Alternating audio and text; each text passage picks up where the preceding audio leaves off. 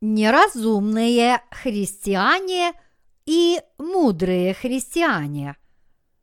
Матфея, глава 25, стихи 1, 12. Тогда подобно будет Царство Небесное десяти девам, которые, взяв светильники свои, вышли навстречу жениху. Из них пять было мудрых и пять неразумных.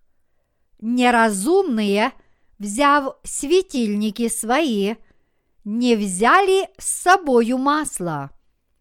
Мудрые же вместе со светильниками своими взяли масло в сосудах своих. И как жених замедлил, то задремали все и уснули.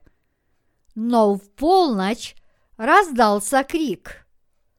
Вот жених идет, выходите навстречу ему. Тогда встали все девы те и поправили светильники свои. Неразумные же сказали мудрым, «Дайте нам вашего масла, потому что светильники наши гаснут». А мудрые отвечали, «Что бы ни случилось недостатка и у нас, и у вас, пойдите лучше к продающим и купите себе». Когда же пошли они покупать, пришел жених, и готовые вошли с ним на брачный пир, и двери затворились. После приходят и прочие девы и говорят, «Господи, Господи, отвори нам!» Он же сказал им в ответ, «Истинно говорю вам, не знаю вас». Привет всем! Как вы сегодня себя чувствуете? Сегодняшний отрывок из Писания повествует о пяти мудрых и пяти неразумных девах, которые вышли навстречу жениху. Неразумные девы попросили мудрых поделиться с ними маслом – потому что их светильники гасли. Мудрые девы в ответ сказали, что бы ни случилось недостатка и у нас, и у вас, пойдите лучше к продающим и купите себе. Пока неразумные девы ходили покупать масло, приехал жених и мудрым девам, которые приготовили масло в своих сосудах, было позволено войти с ним на бракосочетание, и дверь накрепко затворилась. После этого вернулись неразумные девы и сказали, «Господи, Господи, отвори нам. Но Господь ответил, истинно говорю вам, не знаю вас. Вот основное содержание данного отрывка. В современном христианстве есть два вида веры – неразумная и мудрая. Среди христиан есть неразумные религиозные люди, которые верят в христианство как в религию. Их почти не интересует, изгладил Иисус все грехи мира или нет. Но они старательно делают то, к чему побуждают их собственные чувства – трудно иметь дело с этими людьми, которые просто сидят и смотрят на нас свысока. Здесь, в этой истории, неразумные девы усердно старались изо всех сил. Но вот прибыл Господь, который и является женихом. Однако неразумные девы все еще суетились, чтобы купить масло. Среди многих современных христиан есть люди, которые порхают, как духовные бабочки, посещая то один молитвенный центр, то другой, то одну библейскую конференцию, то другую, а также всевозможные собрания возрождения, потому что они хотят преисполниться религиозными чувствами. Когда они посещают собрание возрождения, они падают на пол, хлопают в ладоши, поднимают шум и подставляют свои головы, чтобы каждый присутствующий на собрании мог с ними помолиться, возложив на них руки.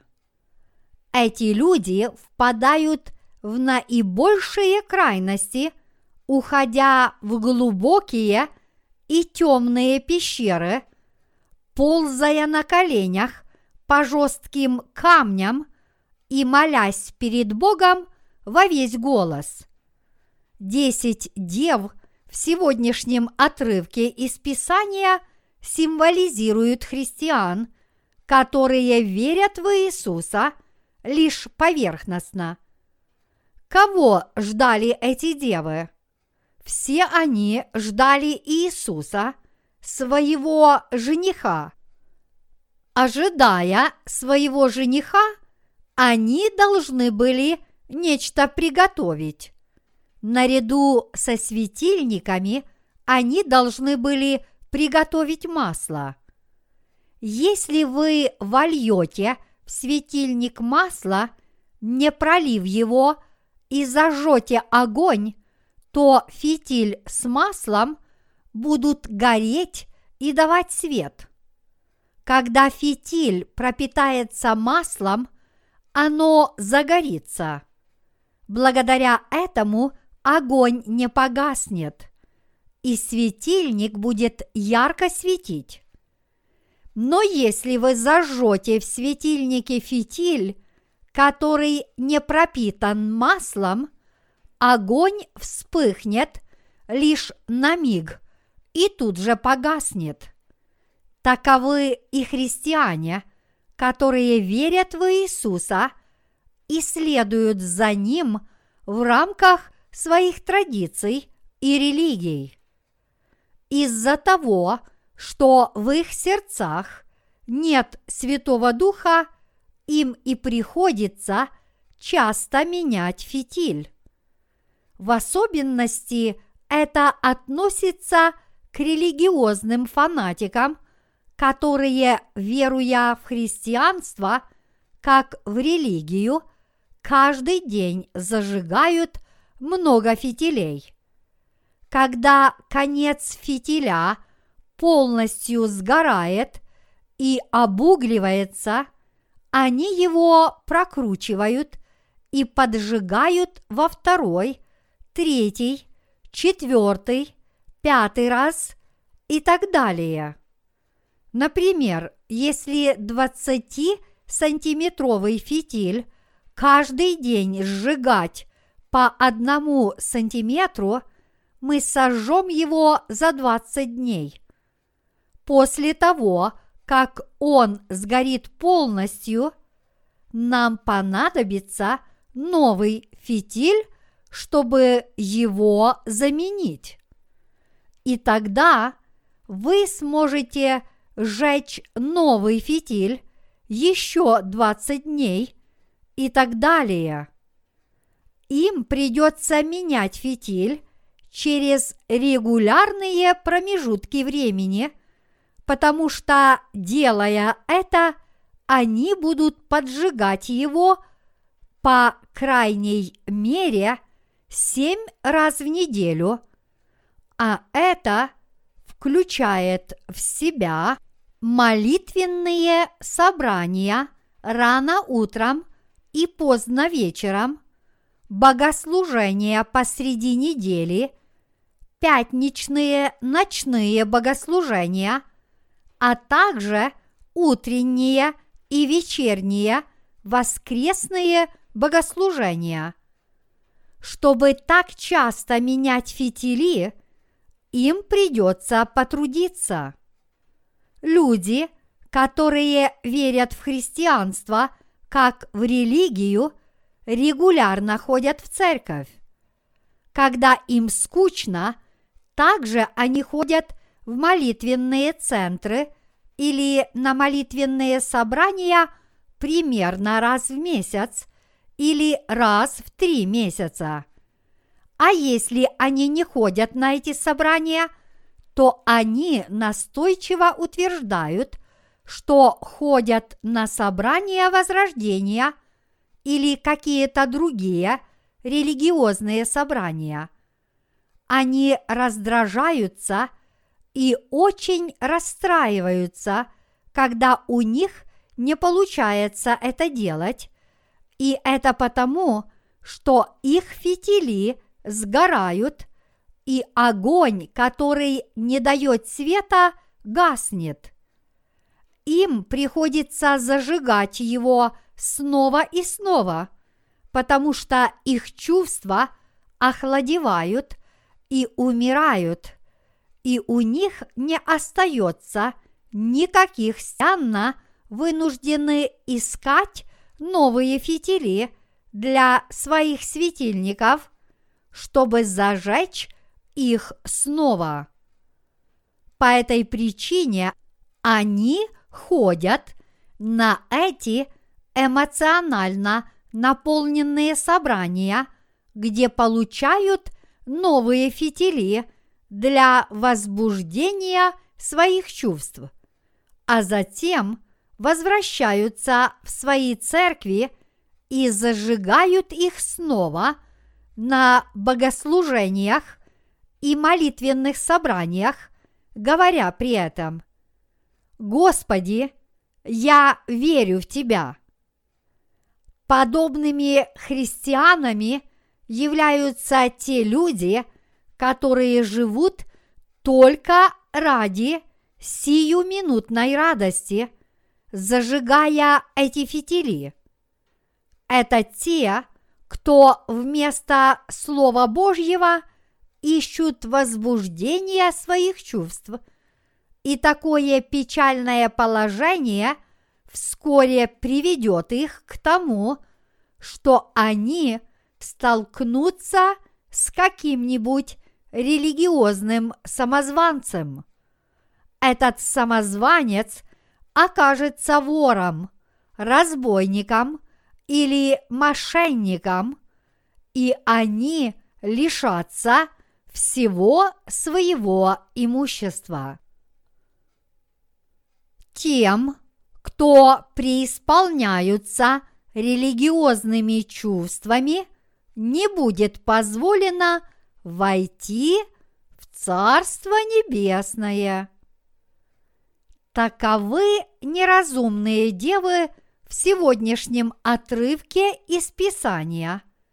В данном отрывке из Писания мы видим, что жених Иисус наконец прибыл, но они попросили мудрых дев поделиться с ними маслом, потому что их светильники гасли – но можно ли разделить Святого Духа, который пребывает в нас, истинно рожденных свыше, и раздать его другим людям, как печенье? Это невозможно. Вот почему неразумные девы пошли купить себе масло в тот самый день, в который должен был вернуться их жених. Люди, которые сегодня верят в Иисуса, хотят возбуждать свои чувства до самого дня возвращения Господа.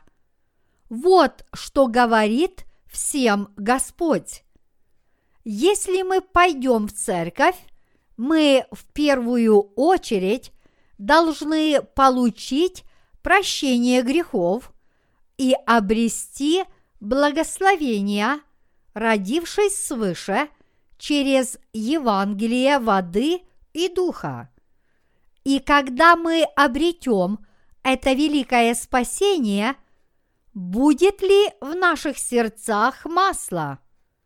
Да, будет. В священном писании словом «масло» изображается Святой Дух. Масло – это Святой Дух, пребывающий в человеке, который получил прощение грехов. Святой Дух, естественно, пребывает в тех, кто получили прощение грехов, но глупые люди только и делают, что изо дня в день меняют фитили, потому что у них нет масла, даже несмотря на то, что они ходят в церковь годами.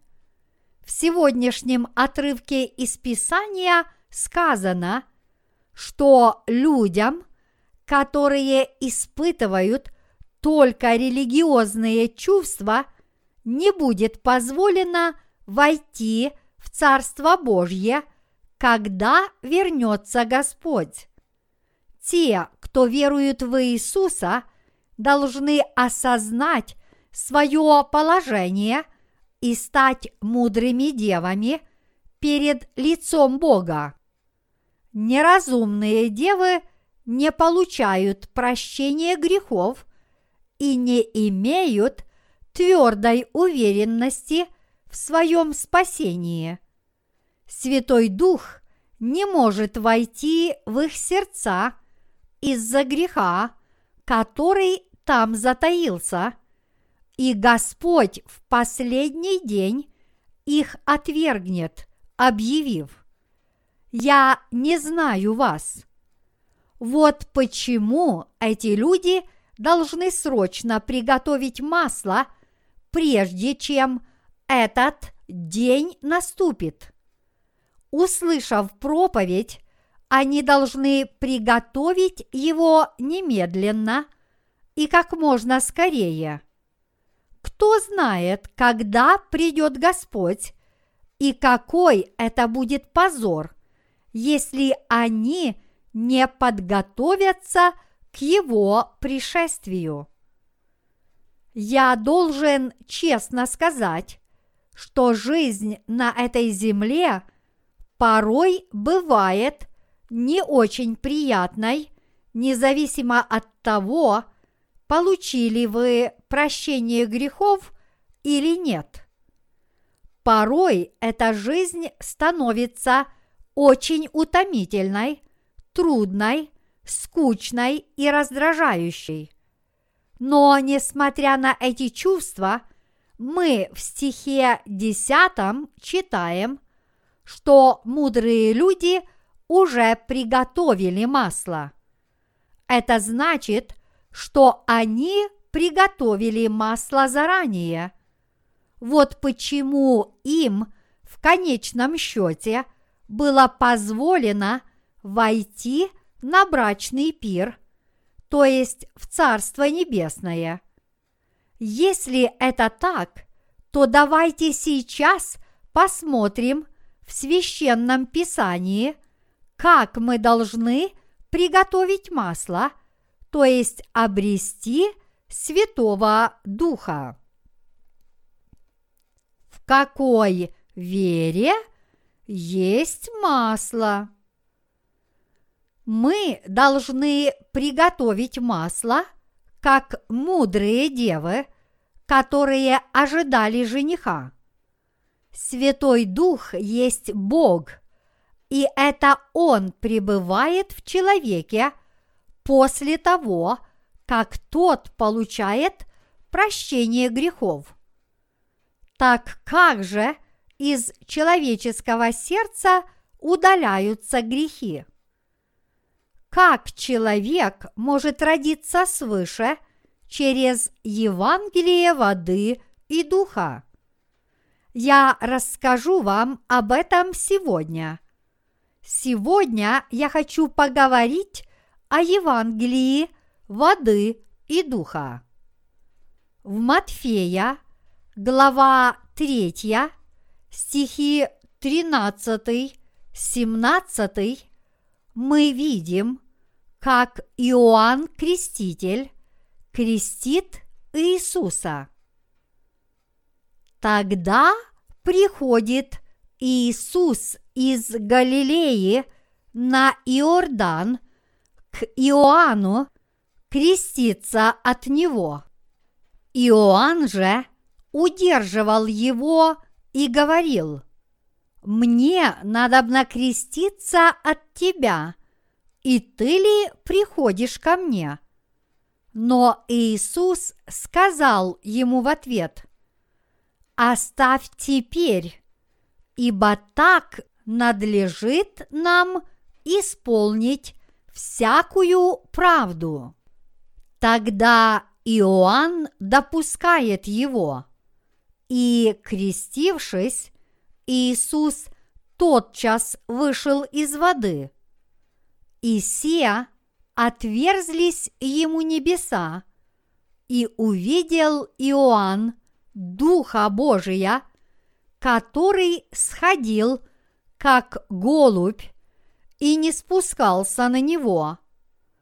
И сия глаз с небес глаголющий. Сей есть Сын мой возлюбленный, в котором мое благоволение.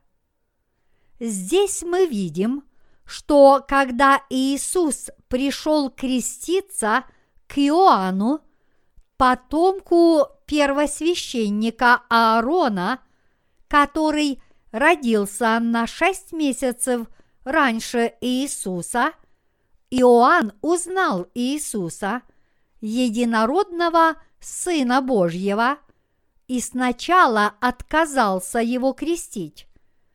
Тогда Иисус повелел Иоанну Крестителю, «Оставь теперь, ибо так надлежит нам исполнить всякую правду». В данном случае правда – это справедливость, Божья справедливость, а всякая означает вся, каждая.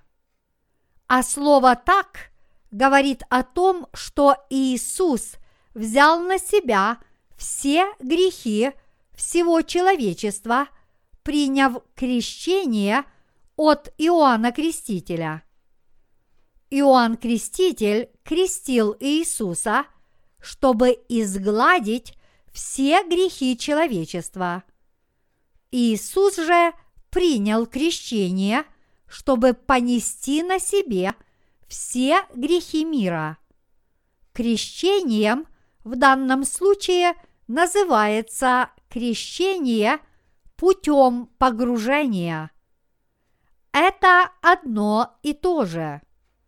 Крещение путем погружения – это передача грехов через возложение рук и смерть в воде а крещение Иисуса означает, что Он через возложение рук взял на себя все грехи человечества и смыл наши грехи. Итак, мы видим, что крещение и возложение рук обычно означают одно и то же. Таким образом, Иисус принял крещение, которое является надлежащим способом исполнения всей праведности, чтобы спасти каждого человека, начиная от Адама и всех людей, живущих до конца мира. от всех грехов, которые таятся в их сердцах, и от всех грехов, которые они совершают на протяжении всей своей жизни. Об Иоанне Крестителе. Так кто же такой этот Иоанн Креститель, который крестил Иисуса? Чтобы признать Иисуса Спасителем и уверовать в Него, нам нужно понять свидетельство Иоанна Крестителя. На основании свидетельств из священного писания, которыми мы хотим поделиться, мы увидим, что Иоанн Креститель является великим человеком, к которому нельзя относиться легкомысленно в нашем обсуждении такой важной темы, как спасение.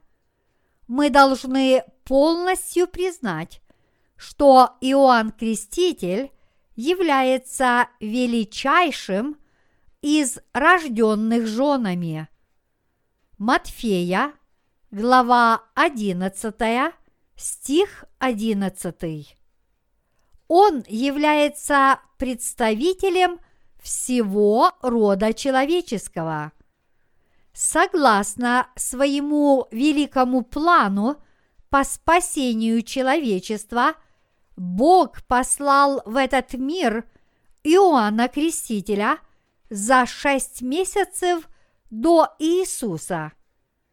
Писание говорит нам, что Иоанн Креститель был служителем Божьим, о котором говорил и пророчествовал первосвященник Захария и потомкам Аарона. Луки, глава 1, стих 5. А сейчас давайте на основании слова подтвердим, что Иоанн Креститель действительно был Божьим служителем. Чтобы убедиться в том, что это не плод моего воображения, давайте прочитаем следующие отрывки вместе. Матфея, глава 11, стих 11 гласит «Истинно говорю вам, из рожденных женами не восставал больший Иоанна Крестителя, но меньший в Царстве Небесном больше его». А стих 14 гласит, «Если хотите принять, он есть Илия, которому должно прийти». Также ветхозаветная книга пророка Малахии, глава 4, стихи 5-6 гласит «Вот я пошлю к вам Илью, пророка, пред наступлением Дня Господня, великого и страшного, и он обратит сердца отцов к детям и сердца детей к отцам их, чтобы я, придя, не поразил земли проклятием. В книге Малахии мы также видим, что уже существовало обетование Бога, которое Он дал человечеству через пророка Малахию в конце Ветхого Завета. И это было обетование послать Илью. Однако Библия говорит нам, что пророк Илия уже вознесся. Он уже давно вознесся навстречу Господу на огненной колеснице. Фактически, Илия уже был вознесен живым. Но Бог сказал, что пошлет именно этого Илью.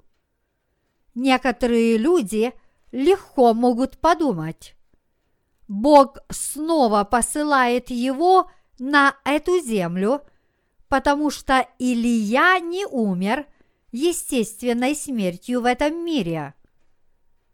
Матфея, глава 11, стих 14 ясно говорит нам, «И если хотите принять, Он есть Илия, которому должно прийти». Бог ясно засвидетельствовал, что Иоанн Креститель – это действительно пророк Илия. Также Евангелие от Матфея, стих 11, глава 11 гласит «Истинно говорю вам, из рожденных женами не восставал больший Иоанна Крестителя, но меньший в Царстве Небесном больше его». И кроме того, в стихах 12-13 мы читаем «От дней же Иоанна Крестителя до ныне Царство Небесное силою берется, и употребляющие усилие восхищают его, ибо все пророки и закон прорекли до Иоанна. Это означает, что Ветхий Завет действительно заканчивается Иоанном Крестителем. Тогда откуда начинается Новый Завет? Новый Завет начинается с первого пришествия Иисуса и заканчивается его возвращением на эту землю. Матфея, глава 11, стих 12 гласит «От дней же Иоанна Крестителя до ныне Царство Небесное силою берется, и употребляющие усилия восхищают его» силою берется в подлинном тексте означает гибель в результате насилия и грабеж с применением насилия. Люди легко могут подумать, что в Царство Божье войдет скромный и честный человек, а не грубый и жестокий – но мы должны всегда иметь в виду, что Писание отличается от нашего образа мышления. Например, в данном случае Писание говорит очень ясно и недвусмысленно. А если это так, то напрашивается следующий вопрос. Какое великое деяние совершил Иоанн Креститель, которое с того момента позволило нам входить в Царство Божье по нашей вере. Вы обязательно должны понять это в совершенстве. Это означает, что каждый, кто твердо верит в то, что Иоанн Креститель совершил на этой земле и в то, что совершил Иисус, получит по своей вере прощение грехов и войдет Царство Небесное. Однако мы должны знать, что тем, кто верят в Иисуса как в религию, не будет позволено войти в Царство Небесное. Тем, кто одурманены религией, не будет позволено войти в Царство Небесное. Ради удовлетворения своих помыслов они постоянно возбуждают свои чувства. Они верят в Иисуса просто как в религию, такую как конфуцианство или буддизм. Поэтому они только притворяются скромными и честными, и вдобавок еще и продолжают возносить покаянные молитвы, практиковать молитвенное уединение в горах, давать десятину и участвовать в волонтерском служении. Они отказываются признать то, что совершил Иоанн Креститель, согласно священному писанию, то, что он пришел путем праведности, а также дело, которое совершил Иисус. Этим своим упрямством и неповиновением они сами отвергли волю Божью о своей жизни. Матфея, глава 21, стих 32. Луки, глава 7, стих 30.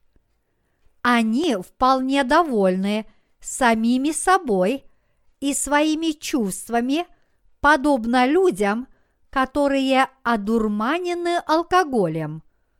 Я мог бы много и подробно говорить на эту тему, но времени мало, и я лишь скажу, что религиозный человек не принимает того, что совершил Иоанн Креститель, придя путем праведности. Иоанн Креститель участвовал в спасительном труде Иисуса, который исполнил всю праведность. Он крестил Иисуса и таким образом передал ему все грехи человечества. Слово «праведный» в данном случае означает Божью праведность. Есть два вида праведности – Первая из них – это человеческая праведность. Это благочестивая жизнь и человеческая добродетель, которая проявляется в защите других людей и заботе о них. А вторая – это Божья праведность. Когда все люди в этом мире согрешили – ослушавшись Его заповедей, то именно Бог по своей доброте спас всех людей. Он сделал их безгрешными, повелев Сыну Своему взять на себя все грехи мира. Божья праведность – это истинная праведность. Если бы Иоанн Креститель не совершил это дело передачи всех грехов Иисусу посредством Его крещения, мы бы никогда не стали безгрешными людьми. Таком случае это означало бы, что в наших сердцах по-прежнему остаются грехи, как бы мы ни старались верить в Иисуса. Вот почему мы обязательно должны знать, что Иисус принял крещение, чтобы смыть все наши грехи.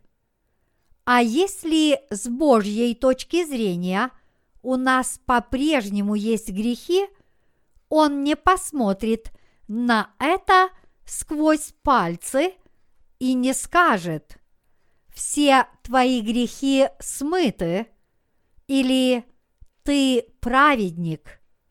Это потому, что Бог справедлив и не может лгать.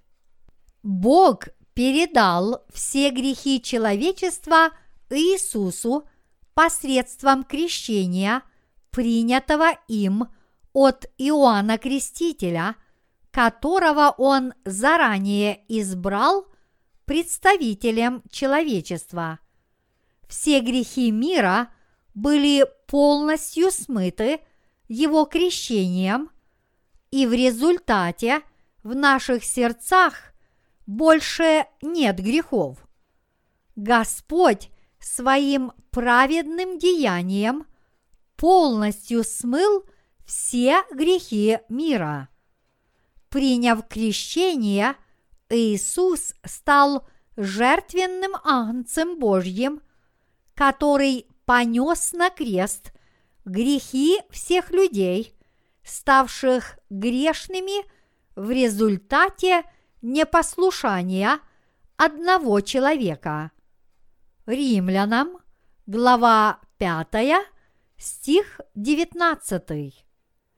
Мы должны в совершенстве понять эти важные слова из Иоанна, глава 1, стих 29. Вот Агнец Божий, который берет на себя грех мира.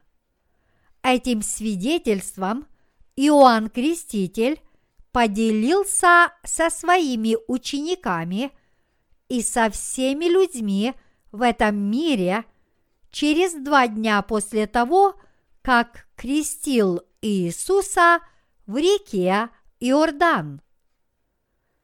Двенадцать видов греха.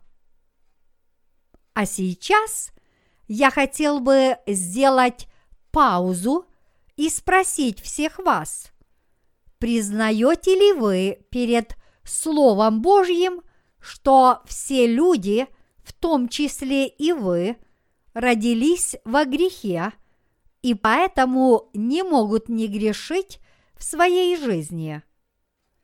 Марка, глава 7, гласит, «Ибо извнутрь, из сердца человеческого исходят злые помыслы, прелюбодеяния, любодеяния, убийства, кражи, лихаимство, злоба, коварство, непотребство, завистливое око, богохульство, гордость, безумство. Все это зло извнутрь исходит и оскверняет человека. Марка, глава 7, стихи 21-23. Итак, если мы правильно прочитали, согласны ли вы, что эти виды грехов есть в ваших сердцах? Да, конечно. Есть ли в вашем сердце похоть? Да. Таится ли в вашем сердце воровство? Да. Есть ли такой человек, который смотрел на имущество другого человека и не завидовал? Нет. Есть ли такой человек, который никогда никого не обманывал? Нет. Есть ли такой человек, который никогда не испытывал ненависти к другому человеку и желания его убить? Нет. Возникали ли у вас когда-нибудь мысли о неповиновении своим родителям – и вмешательстве в их жизнь.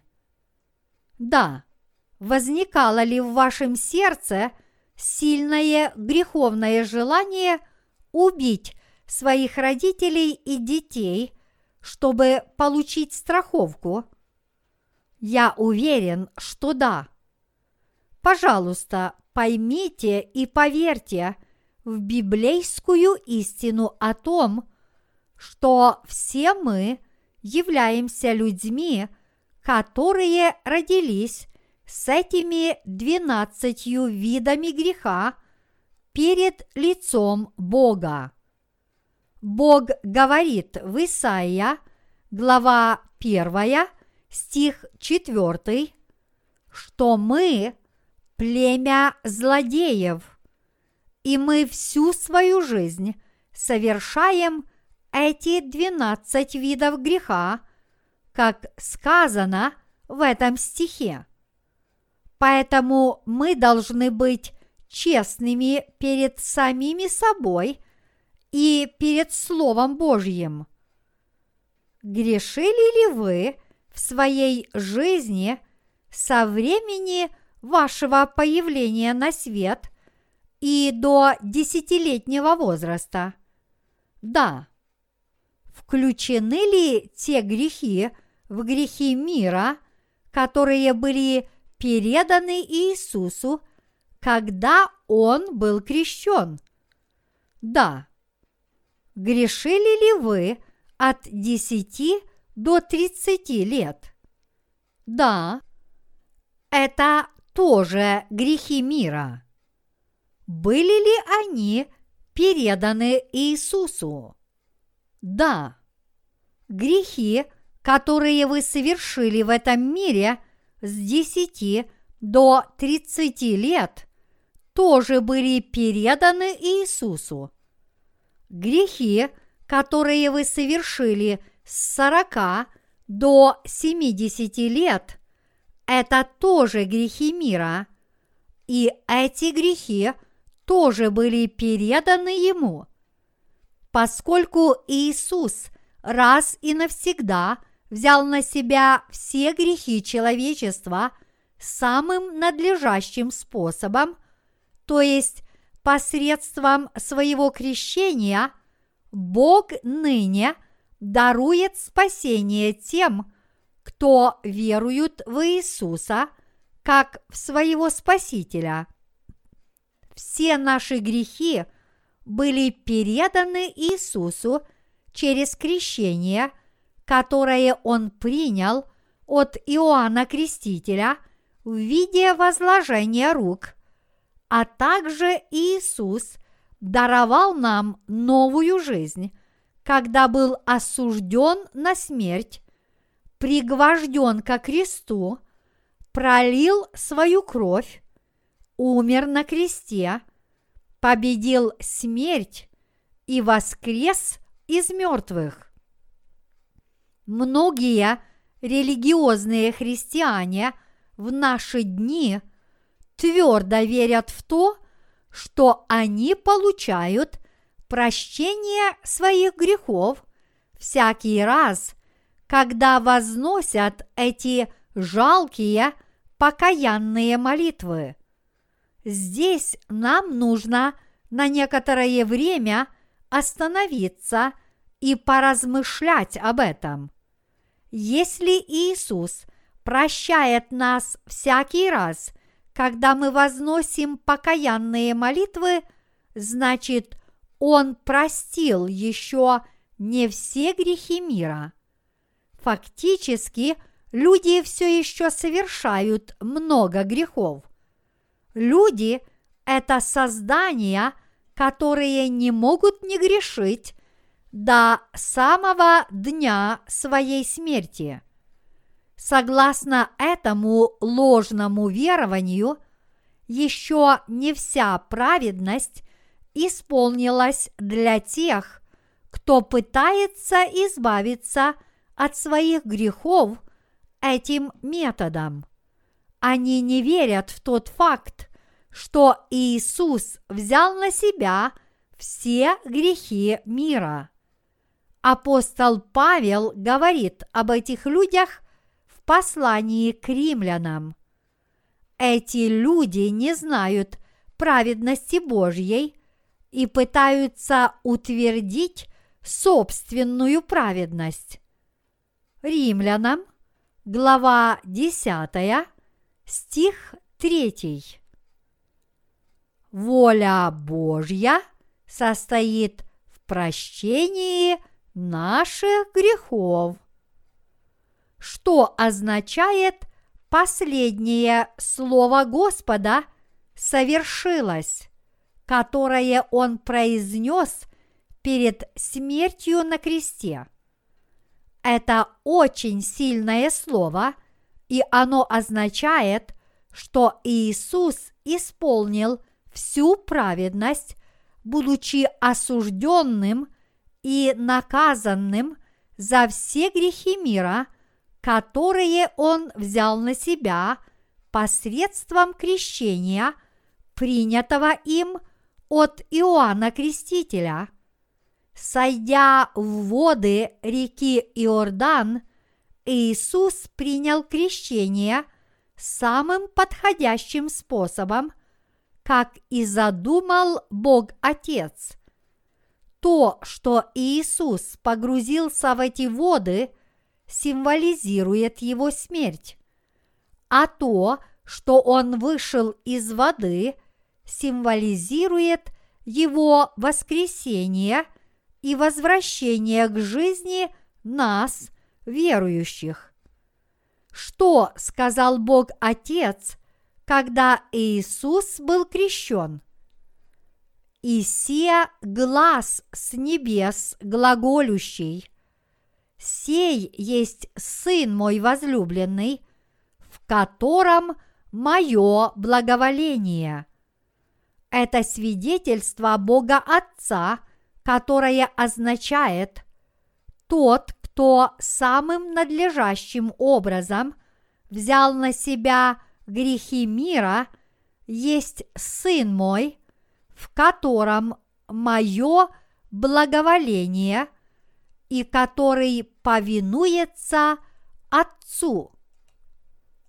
А сейчас мы прочитаем из седьмой главы Евангелия от Матфея и поразмышляем над этим словом, которое гласит «Не всякий, говорящий мне «Господи, Господи», войдет в Царство Небесное, но исполняющий волю Отца моего Небесного.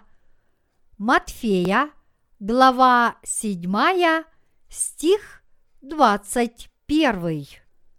Есть ли в этом мире такой христианин, который исполняет волю Божью в совершенстве?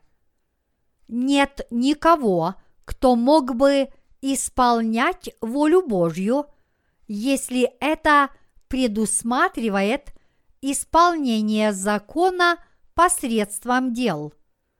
Все люди слабы и немощны, подобно Петру, и мы не можем творить все эти дела по воле Божьей.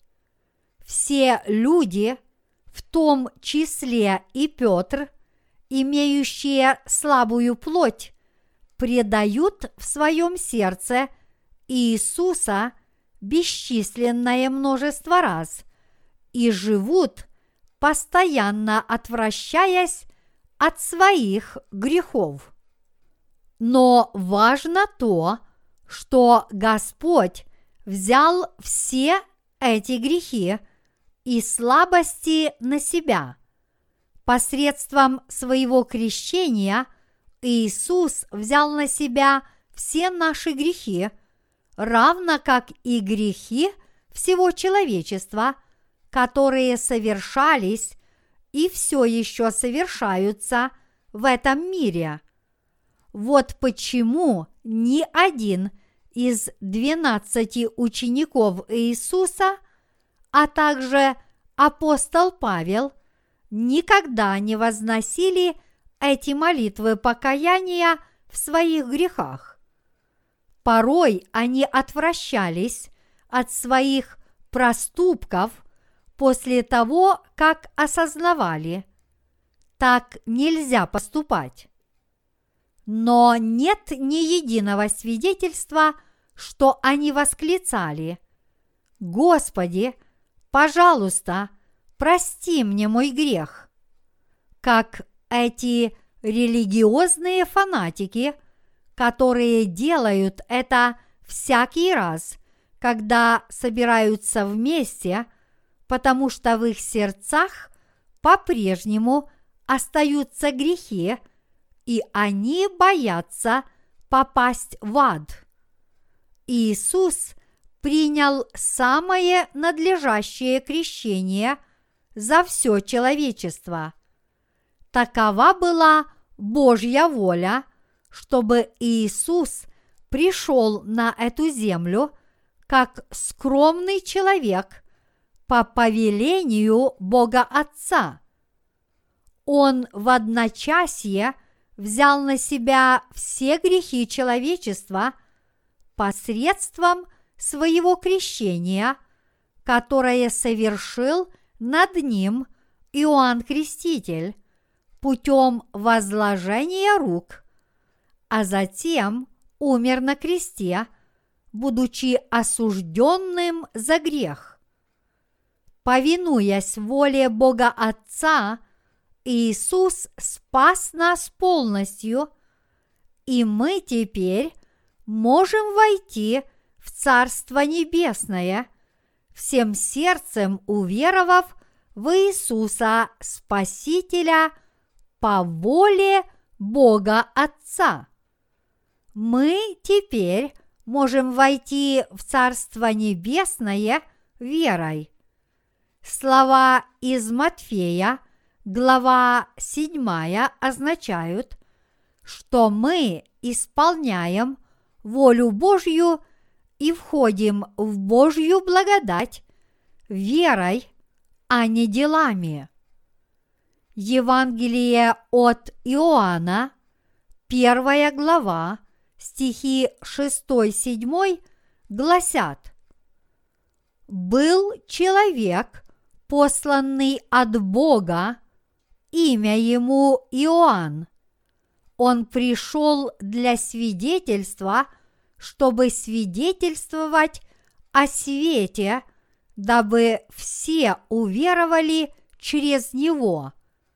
Иоанн Креститель был человеком, который пришел засвидетельствовать об Иисусе. Иоанн Креститель был первосвященником, который передал все грехи человечества Иисусу. Иоанн Креститель по-прежнему продолжает свидетельствовать человечеству этими сильными словами.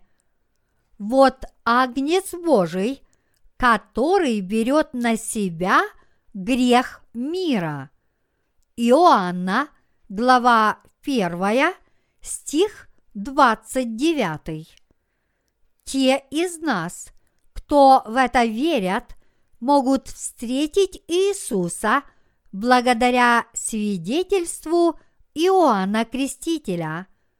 Иными словами, мы понимаем, что все наши грехи были переданы Иисусу, потому что Иоанн Креститель нам о нем засвидетельствовал. Мы бы не смогли всецело уверовать в Иисуса как в нашего Спасителя, если бы не Иоанн Креститель, который засвидетельствовал об Иисусе Христе, истинном свете. Благодаря крещению и свидетельскому слову Иоанна Крестителя мы теперь можем в совершенстве – познать Иисуса. Иисус и Иоанн Креститель полностью завершили для нас дело спасения, чтобы мы больше никогда не считались грешниками перед лицом Бога, даже если мы и будем совершать грехи в будущем. Проповедуйте Евангелие.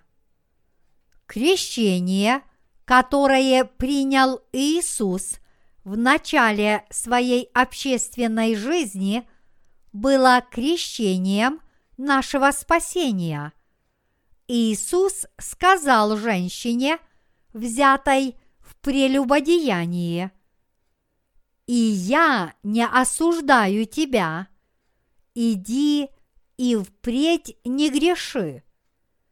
Иоанна, глава 8, стих 11. И это означает, у тебя нет греха, потому что я взял на себя даже этот твой грех. Иисус распространял Евангелие прощения грехов в течение трех лет, как и в этом случае, описанном в Библии. Он пролил свою кровь, умер на кресте, будучи осужденным за грех, воскрес на третий день и вознесся на небеса, таким образом полностью совершив наше спасение. Те, кто веруют в это Евангелие, получают прощение грехов и становятся мудрыми людьми веры, которые приготовили масло, то есть обрели Святого Духа в своих сердцах. Мы встретили Иисуса благодаря свидетельству Иоанна Крестителя, и мы облеклись во всю праведность, уверовав во все, что Он сделал для нашего спасения. И ныне, будучи Его праведными людьми, как гласит притча о мудрых девах, ожидающих жениха, мы всю свою оставшуюся жизнь тоже будем с верой нести Слово о рождении свыше через Евангелие воды и духа всем людям в этом мире, выполняя волю Бога Отца.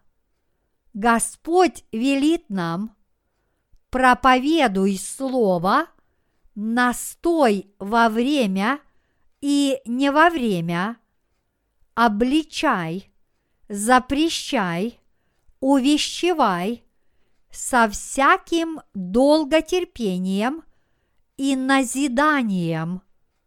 Второе Тимофею, глава 4, стих 2.